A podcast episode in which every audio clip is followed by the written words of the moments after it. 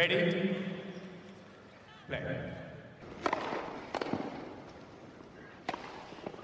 Merhabalar, Raket Servisi hoş geldiniz. Ben Gökalp.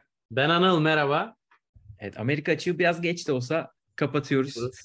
Şampiyonları konuşacağız. Yarı finalistleri konuşacağız. Çünkü en son çeyrek finalde bir yayın yapmıştık. Canlı yayın yapmıştık. Bu sefer bir kapanış yayını olacak. Ee, bir bakalım turnuvada neler yaşanmış bir özet. Şampiyonları kutlayacağız tabii. Ee, Amerika açık tarihinin en çok seyircili turnuvası olmuş. Birçok etkisi var tabii. Hepsine teker teker geliriz. Ama istersen Anıl şampiyonlarla bir başlayalım. Bir başlayalım değil mi ya? Senin de arkanda olan Carlos Alcaraz gencimiz Kasper Ruud'u finalde geçerek şampiyon oldu. Kadınlarda da Iga Świątek senenin ikinci Grand Slam'ini toplamda da üçüncü Grand Slam'ini finalde Ons Jabeur'ü yenerek kazandı. Nereyle, nereyle başlamak istersin? Iga mı diyelim, Carlos mu diyelim? Bence Iga diyelim, Ons diyelim. Çünkü orada sadece bir şampiyon değil bir final hikayesi var bence. Ee, Iga için özellikle galibiyet serisi sonlandıktan sonra inişli çıkışlı maçları oldu ve bu turnuvada da zorlandığı, set kaybettiği zamanlar oldu. Ama ne kadar büyük bir winner olduğunu maç içerisinde yükselerek kazanmayı başardığında yani kötü başlayıp maçları çok iyi bitirerek müthiş bir mental güce sahip olduğunu bize bir kez daha gösterdi. Öbür taraftan karşısında Ons Jabeur bana sorarsan böyle gelmiş geçmiş en ilham verici tenis hikayelerinden birini yaşıyor. Çünkü e, yani bulunduğu coğrafyadan bir kadın olarak bu kadar adanmışlık, bu kadar üst seviye ve bu sürekliliği olan yani bir hafta, bir ay gibi değil. Yani tamamen tenisle ve işte bu tenis dünyasıyla kafayı kırmış bir şekilde o coğrafyadan çıkıp böyle bir adanmışlık bence e, çok çok özel bir hikaye. Eğer Tunus'ta doğmayıp başka bir yerde doğsaydı muhtemelen bu geç yaşta değil bundan 5-6 sene önce de e, adını duyuracaktı. O yüzden bence çok anlamlı bir finaldi. E, çünkü öbür taraftan karakterler olarak da çok farklılar. Iga zaten bunu e, sonrasında da söyledi. Ben çok içime kapanık bir insanım. Ons ise sürekli şakalar yapan, neşeli, dışa dönük bir insan. O yüzden onun etrafında da kendimi çok rahat hissediyorum gibi açıklamalar da yaptı. Yani burada doğacak bir rekabetin de ileride kadın tenisine bence etkisi çok olumlu olacaktır, çok keyifli olacaktır. Ama tabii ki Iga'nın özelinde söyleyecek olursak yani e, bu galibiyet serisi bittikten sonra da çok iyi maçlar oynamıştı kaybetse de. Ama inanılmaz bir momentum yine yakaladı ve şu anda şimdiden e, tekrardan kritik bir dominasyon eşiğine geliyor. Zira 6-0'lar 6-1'ler bu turnuvada da yine gelmeye devam etti. Bu turnuva bence hikayesi çok farklıydı ama ben orada e, farklı bir noktadayım. Hani biraz daha senin daha önce söylediğin şampiyonluğunu ön plana çıkartan oyununu değil de e, karakterinin biraz kazandırdığı bir turnuva oldu. Evet, senin mental koşun, seviye. Yani sene hiç böyle değildi. Hatta bence kaybederken de çok iyi maçlar oynamadı. Cornet'e karşı, e, Evet. Garcia'ya karşı yazın, Madison Keys'e karşı. E, toplardan yakınıyordu. E, Amerika sert kort sezonuna başladığında ona alıştı. E, ama bunu istatistikler de doğruluyor zaten. Świątek 7 maçının 7'sinde de winner'dan çok basit hata yapmış. Yani bütün maçlarında e, böyle böyle kazandı. E, burada tabii e, karakteriyle alakalı önemli. Yani orada hiç bırakmaması çok kritik.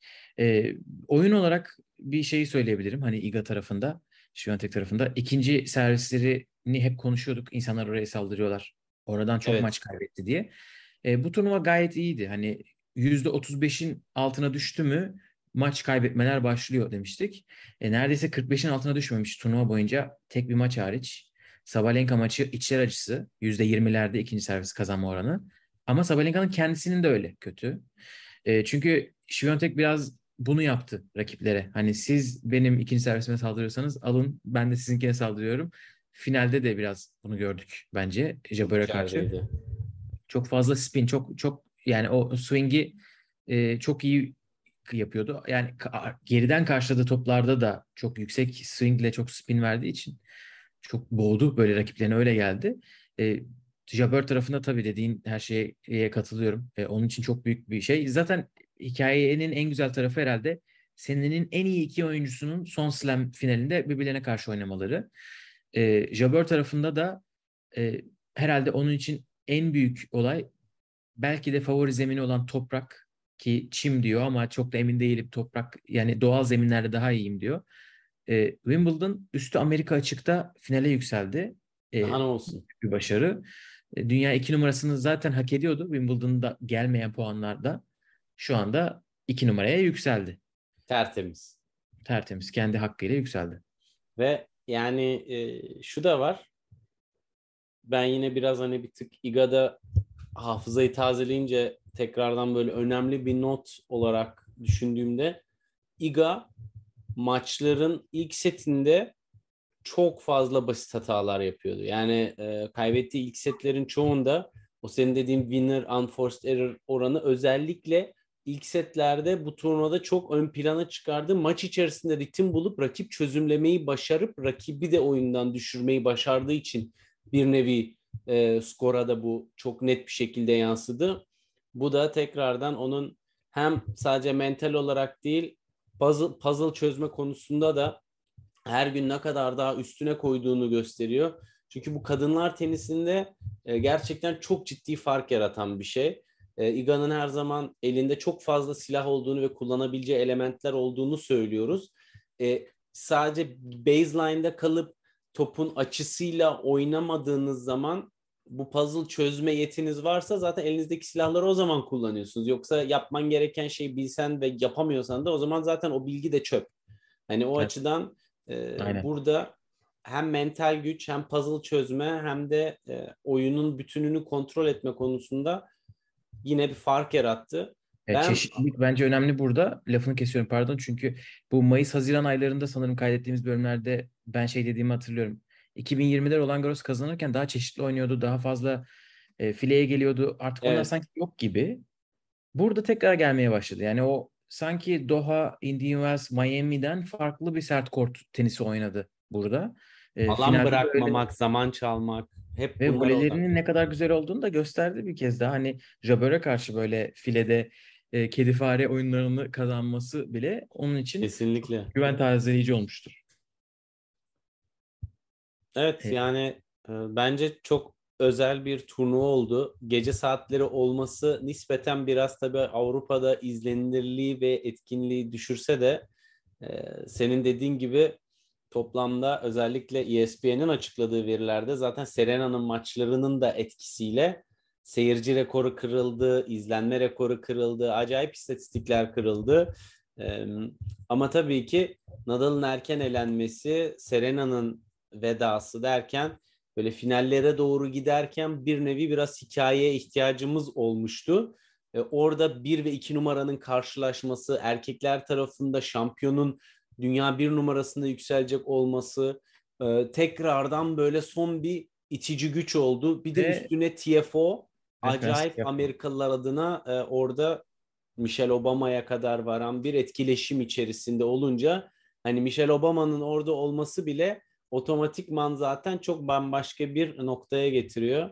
Bir İstiyorsan... de tribünde Jerry Seinfeld'i gördüm oradan eski bölümlerden e, Kramer'ın US Open'da top toplayıcı olarak turnuvanın kaderini etki etmesi de böyle gülümseten anlardan biri oldu benim adıma.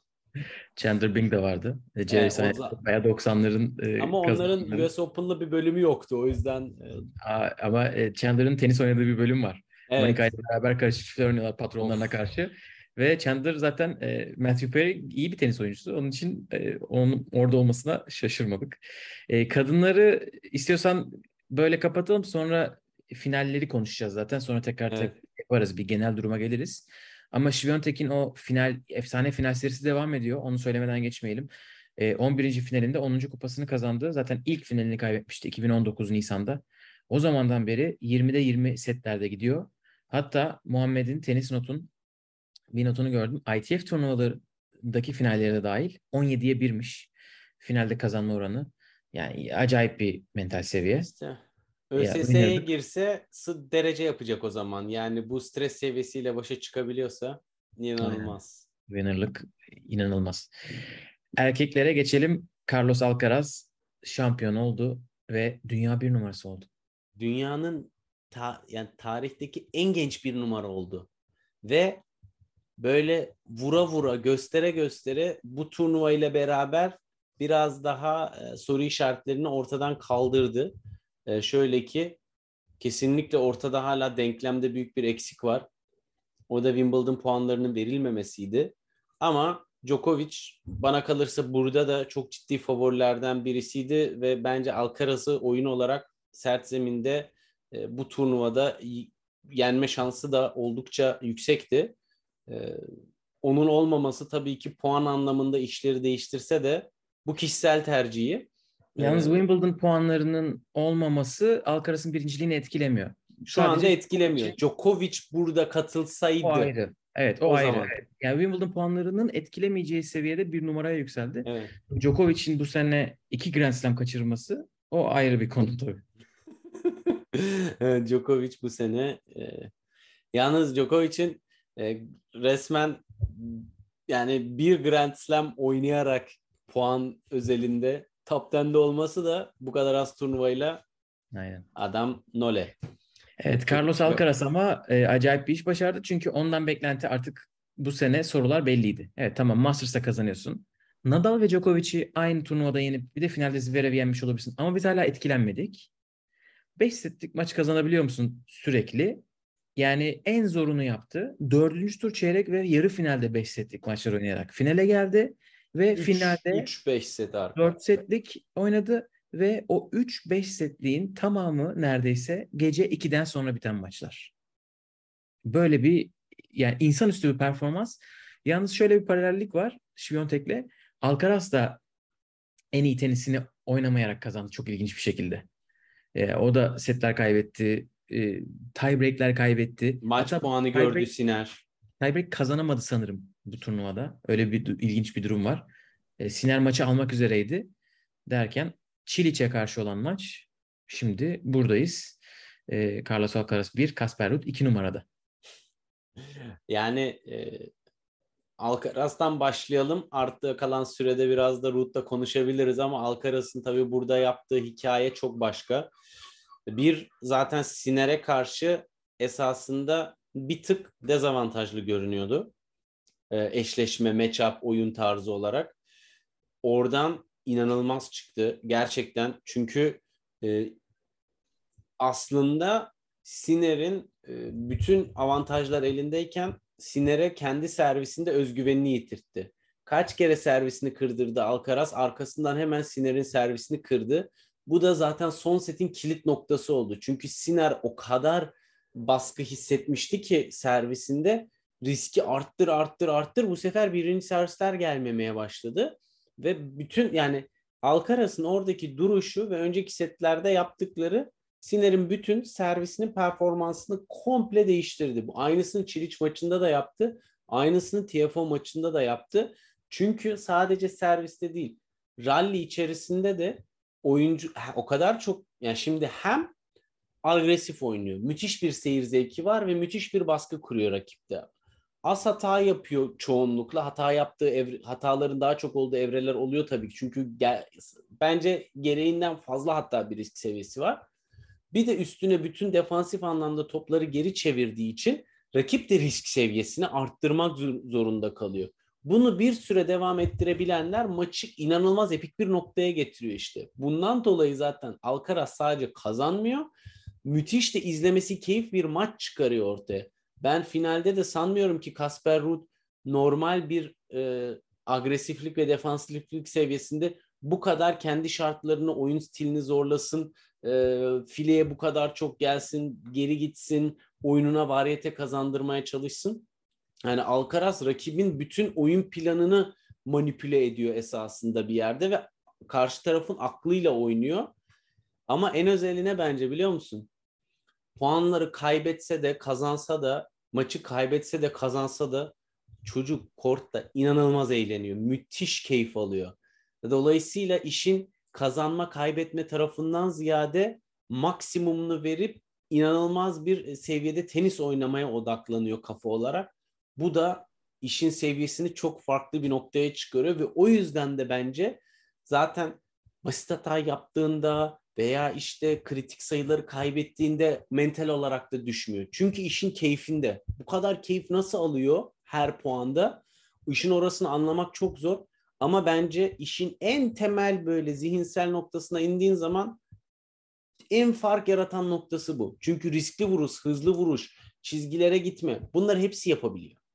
Bu kadar iyi yapamıyorlar tabii ki ama Bence bu biraz yaşla alakalı. Yani insanlar fiziksel kalitelerini daha çok yaşa e, bağlıyorlar ama bence fiziksel kalite yaşa bağlanacak bir şey değil. Çünkü fiziksel olarak zirvesinden uzakta bence. Fiziksel olarak zirve, yani en azından teoride fiziksel olarak zirve birkaç sene sonra gelmeli gibi geliyor. Geçtiğimiz örneklerden görünce 24-25 yaşlarında e, hani bu yaşta böyle bir fiziksel durum inanılmaz. E, ama mental durumunu biraz anlayabiliyorum. Şu anda kaybedecek bir şey yok. Grand Slam'de ilk kez yarı işte yarı final ilk defa oynadı değil mi? Yarı final, final ilk defa şampiyon oldu. Bundan sonrası biraz zor olabilir. O çünkü Merak ediyorum. engelleyecek baskı unsurları olacak. İlk defa e, son şampiyon olacak Masters turnuvalarında. Miami'de, Madrid'de Evet. şampiyon olacak. Amerika'da son şampiyon olacak. Hani şu anda bence keyif almak için nispeten kolay bir sene bence kariyerde. evet. Şu anda çünkü hep yükseliyorsun ama artık yükseliş Aynen, o- yani daha gidecek bir yer yok. Sıfır numara Dünya bir olabilirsin. numarası da oldun. Hatta beklediğinden çabuk oldu diyor. Yanlış hatırlamıyorsam bu seneki hedefi ilk 15 miydi? Hı hı. İlk 10 muydu? İlk 15'ti galiba. Hani ilk 15 senenin olduğu bir yerde bir, bir numara olunca hazmı nasıl olacak? Ee, ya inşallah güzel olur. Çünkü insanlar tabii ki bir de şu anda hani önümüzdeki sene koruyacağı turnuvaları geçtim. İnsanlar kaç slam kazanacağı üzerine bahise girmeye başladılar. 25 20'ler, 30'lar havada 30'lar uçuşuyor. dönüyor. Hani böyle bir ortamda yani Slam'i 11 Eylül'de kazandı. 12 Eylül'de bunlar konuşuluyordu. Önümüzdeki aylarda, senelerde ne olacak göreceğiz ama inanılmaz bir yetenek. Raducanu laneti olmasın da üstünde. Yok alakası yok diye düşünüyorum. US Open'dan sonra iflah Göstere olmayan göstere oyuncular kervanı var yani. Yani Ama- bir göstere göstere geldi. Hani bu biraz daha Andrescu'nun senesine benziyor. Evet. Masters'lar kazana kazana geldi buraya. Ee, tabii burada öyle bir durum var. Ee, bakalım merakla bekliyoruz. Ben de e, Carlos Alcaraz Bence- yapacak? Bir tek şöyle bir şey var. İki tarafta da bence güzel olan, e, Świątek'te de Alcaraz'ta da hiç böyle bir şablon oyuncusu değiller. Kendi kendi oyunları var. Yani hiç kimseye benzetemiyorsun. İstediğin kadar Nadal'a, Federer'e, Djokovic'e benzetmeye çalış. Hiçbirine oturmuyor. Hepsinin Yok. birleşimi de değil. Başka bir şey gerçekten. kesinlikle. O Świątek için de çok güzel. Alcaraz için de çok güzel. E, tenisin geleceği için de çok iyi. Ki Alcaraz Sinner maçı çok iyiydi yani. Hani o iyi vaat, iyi vaatlerde bulundu. Ve işin e, bak son olarak Alcaraz konusunda bir de Juan Carlos Ferrero'nun e, yorumunu ekleyeyim. Ona işte sormuşlar tabii akademiye ilk geldiğinde nasıldı falan filan. Demiş ki spagetti gibiydi, ip incecikti, çirozdu yani. Ve ki ona çok katılıyorum. Burada zaten o çirozlukta olsaydı belki bir tane 5 setlik maçı geçerdi ama ikinci 5 setlik maçın ortasında ağrıdan, kramptan, çekmelerden o maçı anca bitirirdi ve geçemezdi turu dedi. Burada e, hani şey söylemek lazım. Bu turnuvada çok fazla sakatlanan oldu, çekilen oldu, o oldu, bu oldu ya. E, Alcaraz gerçekten hem mental açıdan hem de fiziksel açıdan o kadar ileri bir noktaya geldi ki hani bu kadar yorucu bir tenis oynamasına rağmen e, bu kadar üst üste maçları çıkarabiliyor. E, bunda mesela Zverev bundan birkaç sene önce o da çok kas üretmekte zorlanan bir oyuncu. Hani uzun boylu ama çok inceydi. E, çok ağırlık kas yüklemesi üzerine çok antrenman yapmıştı ve hani şey demişti. Bu antrenmanı ben Masters turnuvaları için vesaire yapmıyorum. 5 saatlik ardışık gelecek olan e, Grand Slam maçları için yapıyorum demişti.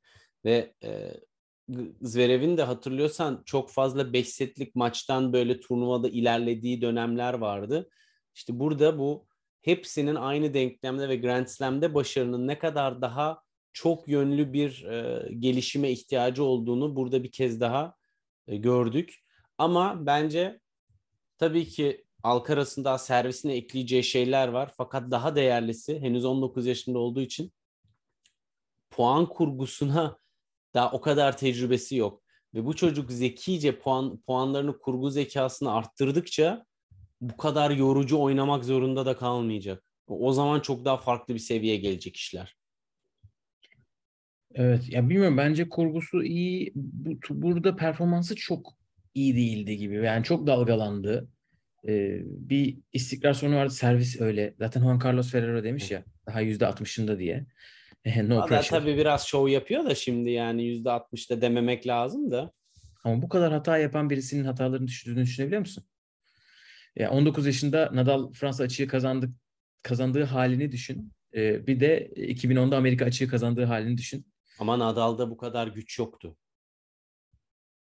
Bence vardı. Yani o spin e, bizim hiç alışık olmadığımız bir şeydi. O kolu kimse görmemişti hayatında öyle düşün. Yani bu biraz daha flat vuruyor topu ama bilmiyorum. Ya daha Alcaraz 19 yaşında ve dediğim gibi katılıyorum sana. Özellikle servis tarafında da e, bir dominasyon olduktan sonra yani bu kadar çok maçta servis kırdırıp servis kıra kıra. Bu kadar erkeklerde ona da bir bakacağım bir ara. Grand Slam'de bu kadar çok e, servis kırdırarak şampiyon olmak da aslında e, çok sık gördüğümüz bir şey değil. Evet. Ve onu azalttığı zaman çünkü boyu müsait yani e, hani 1.75'lik bir adam değil. Dominant bir servis oyun planı kuracak ve bunu yapabilecek e, fiziksel özelliklere sahip yani. O zaman çok bambaşka bir yere gidecek. O zaman 5 5 setlik maçların oynadığı 5 setlik maçların sayısı otomatik olarak azalacak zaten.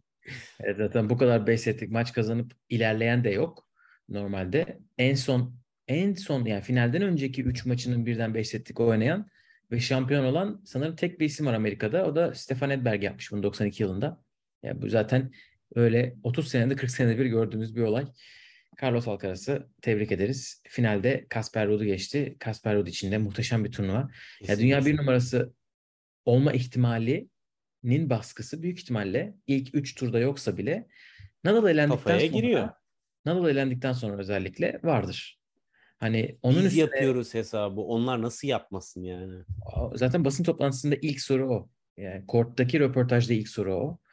Ee, yani çok iyi bir maç oynadı bence çok kötü bir tiebreak oynadı. Eğer o tiebreak'i öyle oynamasaydı hayatının en kötü tiebreak'i falan olabilir Kasper Ruud'un. Ee, o kadar kötü oynamasaydı bambaşka şeyler konuşuyor olabilirdik. Bambaşka şey derken belki de Alcaraz 5 sette kazanırdı. Şimdi düşünce ama e, Ruud için iyi şans vardı maçta. Ama zaten Alcaraz'ın rakiplerine hep şans geliyor. Zaten Alcaraz'ın kritik noktası o. Fırsatları değerlendiremeyen rakiplerine karşı yeni fırsatlar yaratıp maçı yani maç Ama hakikaten ben... bitmeden bitmiyor, bitemiyor. Yani böyle tam kop çünkü koparamıyorsun adamı. Mental olarak maçtan koparamıyorsun ve bu çok yorucu bir şey. Gerçekten yorucu bir şey ve yani top uzaya çıksa o rokete binip oraya gidecek hani e, gerçekten çok Hiçbir Bence şey... Tiafoe ve Siner maçları senin dediğin gibi ama Ruud bu maçta onlardan yüksek oynadı. Yani ilk seti kaybetmesinin sebebi kendi hataları. Bir servis oyununda iki tane basit hata yapıyor. Orada Alcaraz kırıyor. Sonra kendisi müthiş bir oynayarak Alcaraz'ı kırıyor. Ama Alcaraz bir tane kötü oyun oynuyor. Mesela 6-2 veriyor seti. Hani Ruud belki değişik bir noktadaydı. Bir de diğerleri Ruud kadar inanmamış da olabilirler. Tiafoe zaten çok yorgundu. E, dördüncü seti nasıl aldı hiçbir fikrim yok. Zaten beşinci set 6-1 sanırım. Evet. Pert. Hani, ama e, ya Kasper Ruud'un bence çok şeyini tebrik etmek lazım. Önceden de söyledik. Oyununu geliştiriyor. Fiziksel olarak çok iyi durumda. Hiçbir noktada ben Aa, evet bir dakika o da yoruldu diye Değil düşünmedim. E, konsantrasyonu düşmüyor. E, Soğukkanlı. Aynen aynen. Yani o Berrettini maçına nasıl girmişti? Gerçekten e, Tünel. O da, o da şaşırmıştır kendi bu total performansını bütün iki hafta boyunca. Evet ama işte e, Berettini maçı dediğin için yine o noktada bir kez daha değinmem lazım. Yani bu maçta da genel olarak maçın 3-1 bitmesinin en temel sebeplerinden birisi de Rud'un her türlü oyununda bence peak performanslarından birini gösterdi. Yani en iyi tenislerinden birini oynadı. Ama bu backhand seviyesini geliştireme geliştirememesi onun önünde büyük bir e, engel olabilir. Yani o onu aşabilirse Çünkü Evet. öyle çok uzun boylu biri de değil hani backhand vuramayacak. e, Bence bu gelecek. gelişmiş hali bu arada. Yani sene başına göre daha iyi backhand sert kortta. Ama yine çok fark var arada. Yani Amerika açık finaline çıktı zaten. Hani bunu kim bekleyebilir ki? Ee, hard court gülümseyen yüz koymaktan buralara geldi. Değil mi? Ee, ama orada gerçekten hani rallide e, birçok rallide Ruud'un hata oranından bahsetmiyoruz. Hasa, hata oranından e, bahsetmiyorum. E, şeyden bu e, işin şey noktası var. Rally'e giriyorsun. Ondan sonra topun kısa düşüyor ve rakip birden sahanın içine girebiliyor ya. Ruud bunu backhand tarafında çok yaptı. Çünkü rally'de güç güçlü backhand'e karşı böyle bir afallıyor ve tabii ki güç oyununu oynayabilen iyi backhand'lere sahip. Mesela Zverev'le oynasa da onu Zverev mesela harcayabilir o noktada. Ee, Tabii. Yani zaten onun harcanmasının en büyük sebebi backhand paralelinin çok zayıf olması. Hani backhand çaprazda bence Ruud'un çok büyük bir sorunu yok. Ama paralel e, iki maçtır e, çok iyi durumda değil. Bu maçta da toplamda 2-3 paralel falan gördüm ben. Çok fazla görmedim. E, diğer kaybettiği maçta da öyleydi sanırım. Miami'deki finalde. E, çok fazla yön değiştiremiyor. Bu da onun önünde bir engel tabii ki. Federer Nadal'dan çok çekti. Aynen bu konuda. Diyelim ve istiyorsan biraz şey yapalım. Erkekleri de kapatalım. Biraz genel turnuvayı konuşalım. E, mansiyonlar, kimlerden başka bahsetmeyiz. Yarı finalistler de iyi işler yaptılar. E, genel anlamda tabii turnuva Serena'nın turnuvası oldu diyebiliriz. Onu unutmamak lazım. Çünkü ilk hafta sadece Serena Williams konuştuk. 5 günde 4 maç yaptı. E, yaptığı Hı hı. her maç e, inanılmaz izlenmelere ulaştı. Ve de E ESPN tarihinin e, bir numaralı maçı olmuş. Tomljanovic'e karşı e, son maçı. E, en onun bir altında 2012 Wimbledon finali var. Hani bir onu söylemek lazım. Bir kazananların yaşı tabii iki tarafta da çok küçük uzun süredir. E, Świątek 21 yaşında, Alcaraz 19 yaşında. En son Avustralya açık 2008'de bu kadar düşmüş. Djokovic ile Sharapova beraber kazandıklarında. Hani o zamandan beri iki tarafta birden böyle genç isim yok. Ondan önce de Wimbledon 2004'te olmuş. Federer işte 21, Sharapova 17 yaşındayken. Hani bu ikisinin birden böyle olmasına çok alışık değiliz. Djokovic, Nadal ve Federer'den dolayı tabii en büyük sebebi. Ee, ama arada iki nesil falan atlandı. Şimdi Alcaraz'ın şampiyonluğuyla beraber tabii team oldu, Medvedev oldu ama 19 yaşında olan tabii biliyoruz 2005'ten beri olmamıştı. Bu isimlerden başka Tiafo müthiş performans.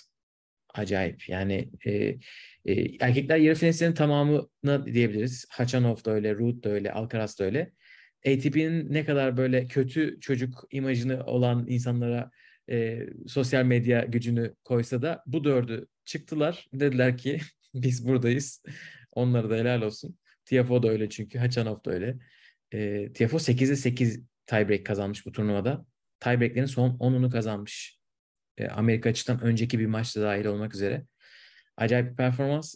Tiafoe'nun e, hangi maçtaydı? Çeyrek final maçında e, Rublev'e karşı ikinci oynadı, ikinci tiebreak'i benim gördüğüm en müthiş tiebreak olabilir.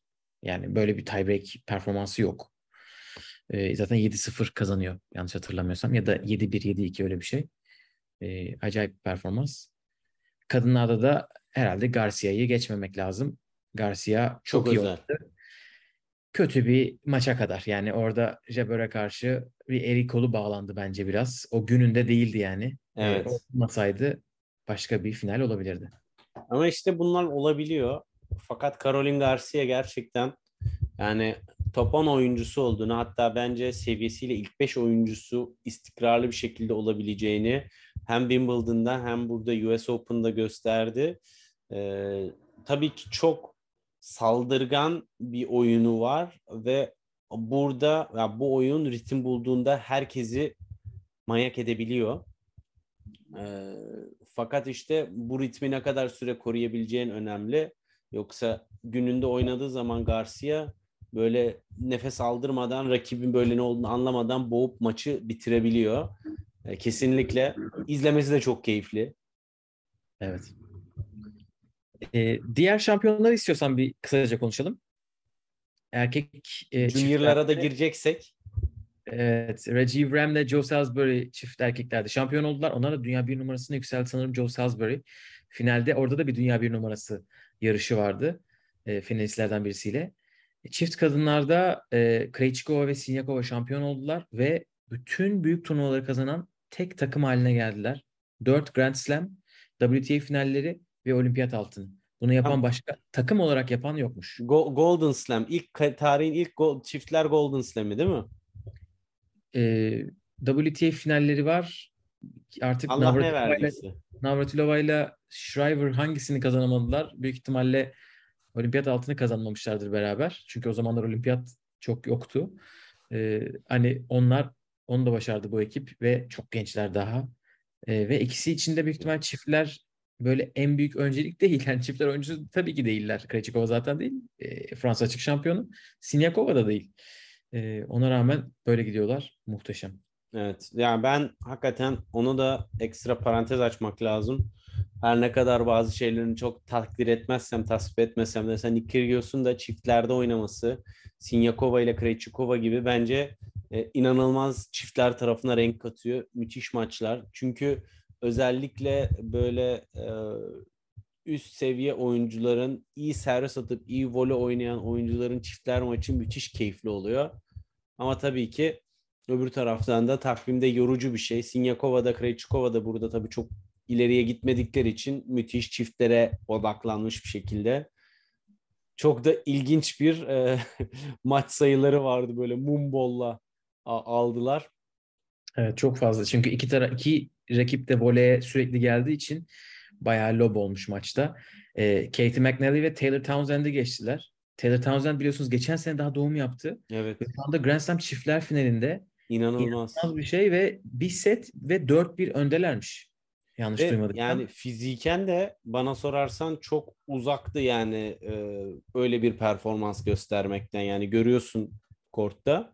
Yani bilgi tecrübe tabii ki çiftlerde biraz daha hareket etmen gereken alan daha az olduğu için fiziksel olarak tam hazır olmasan da ilerleyebiliyorsun eğer tenisi iyi bilip oyun zekasını kullanabiliyorsan. E, Taylor Townsend'in fiziksel olarak hazır olup olmadığı biliyorsunuz eskiden de zaten Amerika açık e, pardon Amerika Tenis Federasyonu'na bol bol konu olmuştu. Ki Townsend'de e, çok ilginç bir durum yaşanmış. Ben onu izlemedim ve onun için bilmiyordum. E, Body Surf'de dinledim.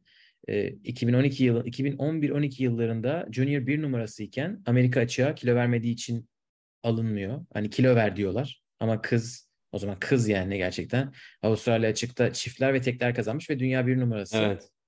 Ee, işte diyorlar bir 8 haftalık bir fitness kampına gitmen lazım. Amerika açığa katılma. Ne olduğunu şaşırıyor. Gidiyor kampa. Ondan sonra kampta diyorlar ki aslında sen işte anemi var sende. Şöyle bir tedavi uygularsak Amerika açığa yetişirsin ve oynarsın. O da söylüyor. Oynayabilirim, yetişebilirim. Amerikan Federasyonu olmaz diyor. E, wildcard vermiyor. Ve o zaman Amerikan Federasyonu'nda oyuncu geliştirmenin başında Patrick McEnroe var.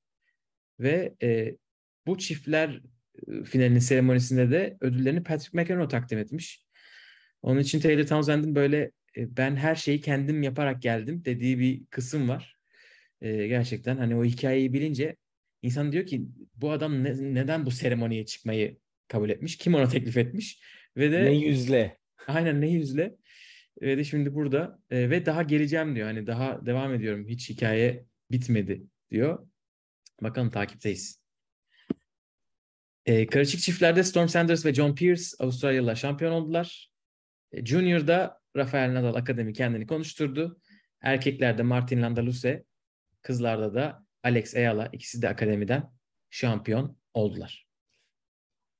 Çiftler Junior'da da erkeklerde çok güzel bir haber var Gökalp. Orada da Aynen. Amerikalı olsa da Ozan Barış kupayı kaldırdı. Tabii ki Amerikan bayrağı olunca çok yankı bulmadı ama hani bence çok Podcast'imize yakın. Biz seviyoruz. Ee, Ozan için çok mutlu olduk. Ee, tebrik Kesinlikle. ediyoruz. Şimdi kolejde oynayacak. Başarıların devamını Go diliyoruz. Spartan diyelim. Aynen partneri Nişeş Basa, Basavaredi ile beraber kazandılar. Ee, çift kızlarda da Lucie Havlichkova ile Diana Schneider ki Schneider Melisa'yı elemişti ilk turda. Şampiyon oldular. Ve hani böyle e, demin dedin ya Nadal Akademi show yaptı diye. Hani şimdi böyle Lever Cup'ı düşünüyorum. Önümüzde geliyor birazdan konuşacağız ama böyle aslında bu tarz akademilerin seviyesi bu seviyede akademilerin sayısı artsa ve böyle hakikaten kulüp bazında bir şeyler olsa o da çok acayip bir organizasyon olabilir. Bir Kadın ihtimal bence böyle bir şey vardır diye düşünüyorum. Ama Nadal Akademi ve Muratoğlu Akademi e, sahiplerinden dolayı çok biliniyorlar. Eminim Çek Cumhuriyeti'nde en azından böyle bir akademi var. Çek Ve Cumhuriyeti'nde bir basıyorlar. Akademi yoktur. Orada bir fabrika var muhtemelen böyle takıyorlar, birleştiriyorlar, raket eline geliyor ve makine gibi çıkıyor oradan. Aynen. Seçiyorlar. Ne olsun? Solak. Kadın mı? Solak. Hepsini seçiyorlar. Ve de gönderiyorlar. Bakalım neler olacak. İstiyorsan burada kapatalım bu bölümü. Ee, bundan sonraki bölümde biraz da haber turu yapacağız. Evet. Amerika açıktan ayrılacağız. Şimdilik böyle diyelim. Görüşmek üzere. Kendinize iyi bakın. Hoşçakalın. Hoşçakalın.